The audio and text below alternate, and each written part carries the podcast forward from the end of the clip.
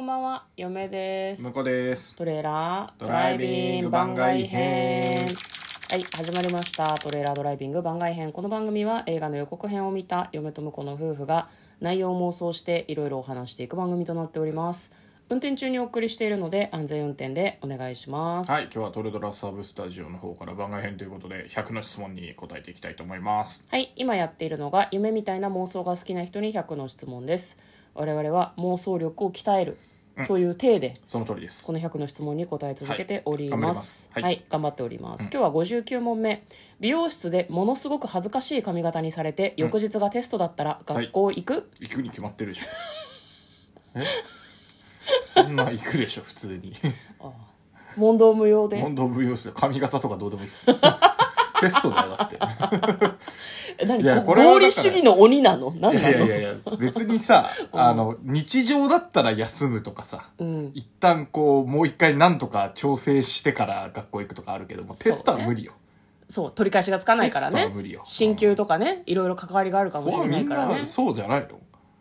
テストはめんどくさいかもね、休むとね。なんか評価できないみたいに学校に思われちゃうから ね。嫁もテストはね、休んだことはないかな。いや、まあちょっとだいぶ昔のね、うん、昭和時代みたいなイメージだと、うん、変な髪型がこういかつヤンキーみたいなね、うん、感じだとすると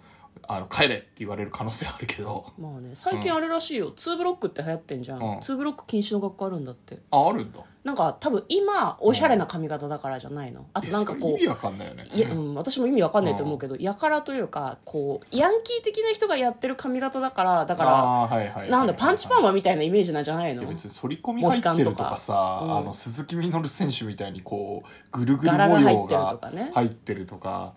そんな、なんかめっちゃ遊ばなきゃいいんじゃないのって気がするけどね。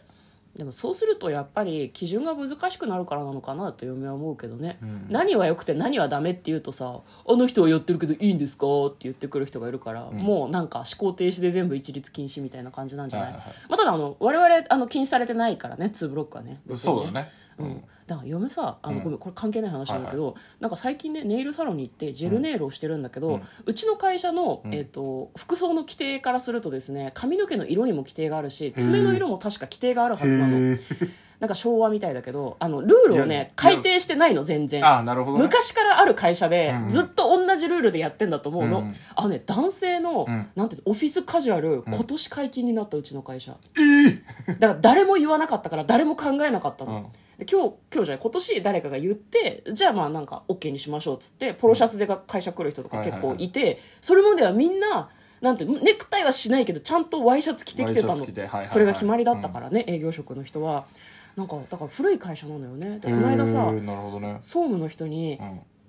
爪可愛いですねって言われて、私ジェルネイルしてて、うん、えっと思って、うん、あ、ごめんなさい、本当はルール上いけないんですよねって先走って言ったら、うん、いや別に大丈夫だと思いますよって総務の人に言われて、うん、あ、よかった、セーフだよじゃあ、うん、結構総務が言ってるの。そう、結構偉い人もすごい色にしたりとかアートしてる人いるから気にしなくていいと思いますよって言われて、うん、じゃあルール何って私は思ったんだけど、総務にこそ言うべきでルール改定してくれって。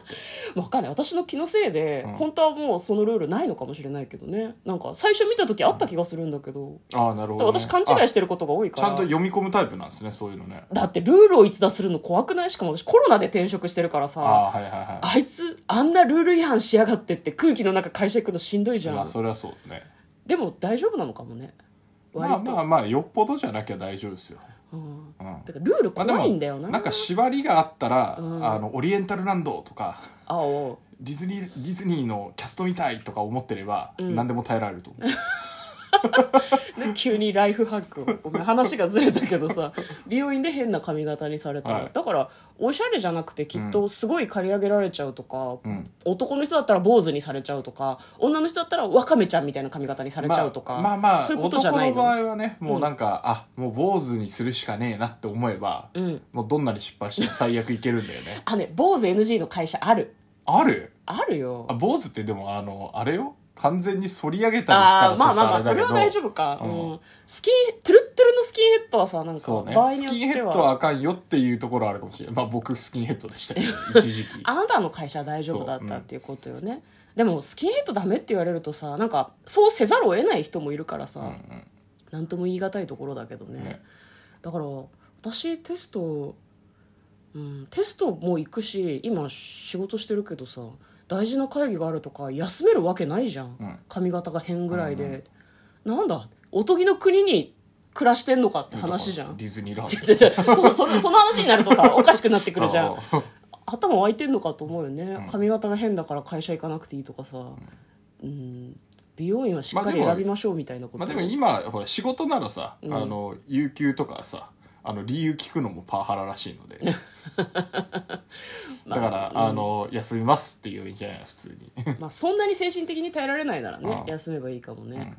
テストは私も休まなかったかな。髪型ね。昔どんな髪型だったの？学生時代。学生時代、まあ割と中学校とかは髪型気にしてなかったからやっぱ坊主みたいなので、うん、スポーツカットとか言ってたよね。角刈りっぽい感じの。角刈りまでいかないけど、なんかすごい短くて前に向かってシュシュってなってるみたいな髪でしょ。